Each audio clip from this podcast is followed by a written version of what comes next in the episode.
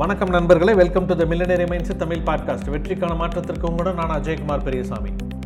பாப்பம்மாள் பாட்டியோட வீடு ரொம்ப சந்தோஷமாக ஆர்ப்பாட்டமாக இருக்குது. பேர பிள்ளைங்கள்லாம் சுற்றி சுற்றி ஓடி வந்து ரொம்ப சந்தோஷமாக செலிப்ரேட் பண்ணிட்டு இருக்கிறாங்க. அந்த கிராமத்து மக்கள் எல்லாம் ஸ்வீட் கொடுத்து ரொம்ப கொண்டாடிட்டு இருக்கிறாங்க. பாட்டிக்கு வாழ்த்து சொல்கிறதுக்கு டெய்லி பாட்டியோட வீட்டுக்கு வந்துட்டு போயிட்டு இருக்கிறாங்க.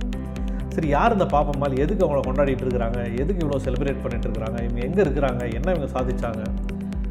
பாப்பம்மாள் பாட்டிக்கு நூற்றி ஏழு வயசாகுது இந்த வருஷம் பத்மஸ்ரீ விருது கொடுக்கணும் அப்படின்னு சொல்லிட்டு அறிவிக்கப்பட்ட பத்து பேரில் இந்த பாப்பம்மாலும் ஒருத்தங்க. இவங்க ஊர் எங்கே அப்படின்னு சொல்லி கேட்டிங்கன்னா கோயம்புத்தூர் மாவட்டம் தேக்கம்பட்டியை சேர்ந்தவங்க இந்த பாப்பம்மாள் சரி இவங்க என்ன பண்ணாங்க? இவங்களோட சாதனை என்ன அப்படின்னு சொல்லி கேட்டிங்கன்னா அந்த பாப்பம்மாள்கிட்ட பேசுகிறோம் நம்ம. பாப்பம்மாள்கிட்ட பேசும்போது பாப்பம்மாள் என்ன சொல்கிறாங்க அப்படின்னா நூற்றி ஏழு வயசில் என்னால் எதுவுமே செய்ய முடியும். எனக்கு இப்போது நூற்றி ஏழு வயசு ஆகுது. இந்த வயசில் என்னால் எதுவுமே செய்ய முடியும். யாரும் எழுறதுக்கு முன்னாடி நான் காலையில் மூணு மணிக்கெல்லாம் எந்திரிச்சிட்றேன் எந்திரிச்சு என்னோட இயற்கை வேளாண்மை பண்ணைக்கு நான் போகிறேன் ஒரு நாள் முழுத நான் பண்ணையில் தான் இருக்க போகிறேன் அங்கேயே உழுது அறுவடை பண்ணி என்னோடய விளை நில என்னோடய விளை பொருட்கள் எல்லாம் விற்கிறதுக்கு நானே சந்தைக்கு நான் எடுத்துகிட்டு போகிறேன் இதெல்லாம் நானே தான் செய்கிறேன் இந்த வயசுலேயும் கூட. அதே மாதிரி நான் வந்து சுயமாக வாழ கற்றுக்கிட்டேன் எப்போவுமே. நான் வந்து பதினாலு வயசு ஆகும்போது எனக்கு வந்து கல்யாணம் செஞ்சு வச்சுட்டாங்க. ஸோ அப்போல்லாம் கல்யாணம் பண்ணி வச்சுட்டாங்க அப்படின்னா பெண்கள்லாம் நாலு செவத்துக்குள்ளே தான் இருக்கணும். வெளியெல்லாம் பெருசாக வர முடியாது. ஆனால் எனக்கு பதினாறு வயசு ஆகும்போது நான் துணிஞ்சு என்னுடைய முதல் இட்லி கடையாக நடக்கிறேன் ஸோ எனக்கு அப்போவே ஏதாவது சம்பாதிக்கணும் அப்படிங்கிற ஆர்வம் இருந்தது சுயமாக ஆயிரத்தி தொள்ளாயிரத்தி ஐம்பதில் நான் சொல்கிறேன் அப்போ ஒரு மாதத்துக்கு இருபது ரூபாய் நான் சராசரியாக சம்பாரிச்சிட்டு இருந்தேன். எங்களுக்கு குழந்தை இல்லை. அதனால் நாங்கள் என்ன பண்ணோம்னா ஒரு பையனை தத்தெடுத்தோம். என் பையன் வளர்ந்தான். அந்த பையன் வளர வளர நான் ரொம்ப பிஸியாக இருந்தேன். முப்பத்தஞ்சு வயசு ஆகும்போது எனக்கு என்னோடய கிராமத்தில் முதல் பெண் பஞ்சாயத்து தலைவரை என்னை நியமித்தாங்க அப்போ நான் என்ன பண்ணேன் அப்படின்னா அங்கே இருக்கிற விவசாயிகளோடலாம் சந்திப்பு. ஸோ அடிக்கடி விவசாயிகளை சந்திக்கிறது பேசுறது அப்படிங்கிற மாதிரி என்னோடய பயணம் போயிட்டே இருந்தது. அங்கே போகிற இடத்துலலாம் நிறைய இடத்துல இந்த இயற்கை வேளாண்மை பற்றி நிறையா தெரிஞ்சுக்கிட்டேன் நான். ஸோ இந்த இயற்கை வேளாண்மை தெரிஞ்சுக்கிட்ட உடனே எனக்கு இந்த இயற்கை வேளாண்மை மேலே பயங்கர இன்ட்ரெஸ்ட் வந்தது. அதில் பயங்கரமாக கவரப்பட்டேன் நான். ஸோ என்னோடய ஐம்பது வயசு ஆகும்போது நான் கொஞ்சமாக சேர்த்து வச்சுருந்தேன் பார்த்தீங்களா அந்த பணத்தை முழுசாக முதலீடு பண்ணி நான் ஒரு பத்து ஏக்கர் நிலத்தை நான் வாங்கினேன்.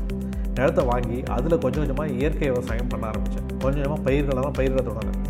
ஆனால் எனக்கு அப்போல்லாம் பெரிய அளவு சம்பாத்தியம் வரல. பெரிய நான் பணம் சம்பாதிக்க முடியல. ஆனால் என்னென்னா நான் செய்கிற வேலையில் எனக்கு ரொம்ப திருப்தியாக இருந்தேன்.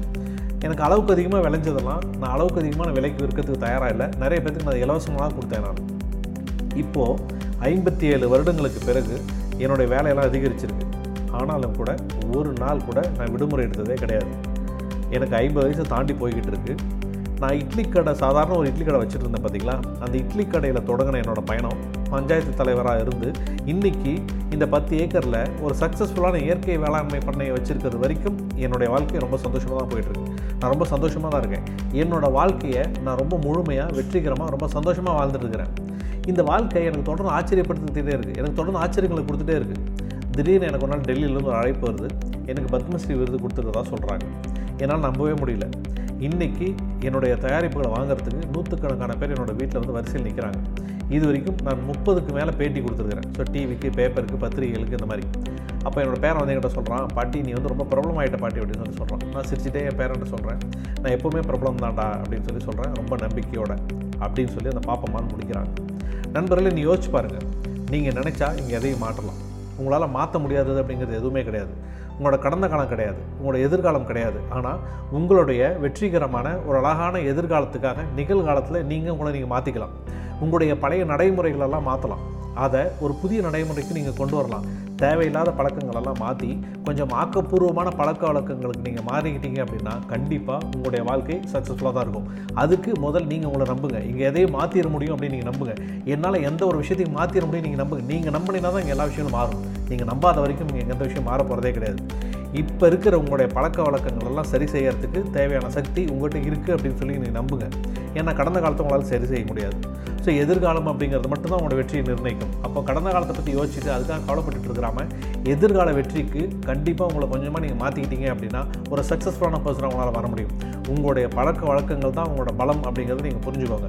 உங்களோட சரியான பழக்க வழக்கங்களை நீங்கள் செலக்ட் பண்ணி அதில் நீங்கள் பயன்படுத்தி அதில் நீங்கள் ஆக்ட் பண்ண ஆரம்பிச்சிட்டீங்க அதில் நீங்கள் செயல்பாடுகளை ஆரம்பிச்சிட்டிங்க அப்படின்னா நாளைய வெற்றி உங்களுடையது. அதற்கு இந்த பாப்பம்மாள் அவர்களுடைய வாழ்க்கை நம்மளுக்கு மிகப்பெரிய ஒரு உதாரணம். நண்பர்களே இந்த பாப்பம்மாளுடைய வாழ்க்கை எவ்வளோ நம்மளுக்கு இன்ஸ்பிரேஷனாக இருந்தது உங்களுக்கு புரிஞ்சிருக்கும்னு நினைக்கிறேன். வாழ்த்துக்கள் நண்பர்களே. மீண்டும் தொடர்ந்து நாளை காலை நான் சந்திப்போம். நண்பர்களே நான் ஆல்ரெடி சொல்லிட்டு இருக்க மாதிரி என்னோட பாட்காஸ்ட் நீங்கள் Apple podcast Google podcast Spotify FM anchor FM iHeart radio இந்த மாதிரி பல தளங்களில் கேட்டு கேட்டு ரசிக்கலாம்.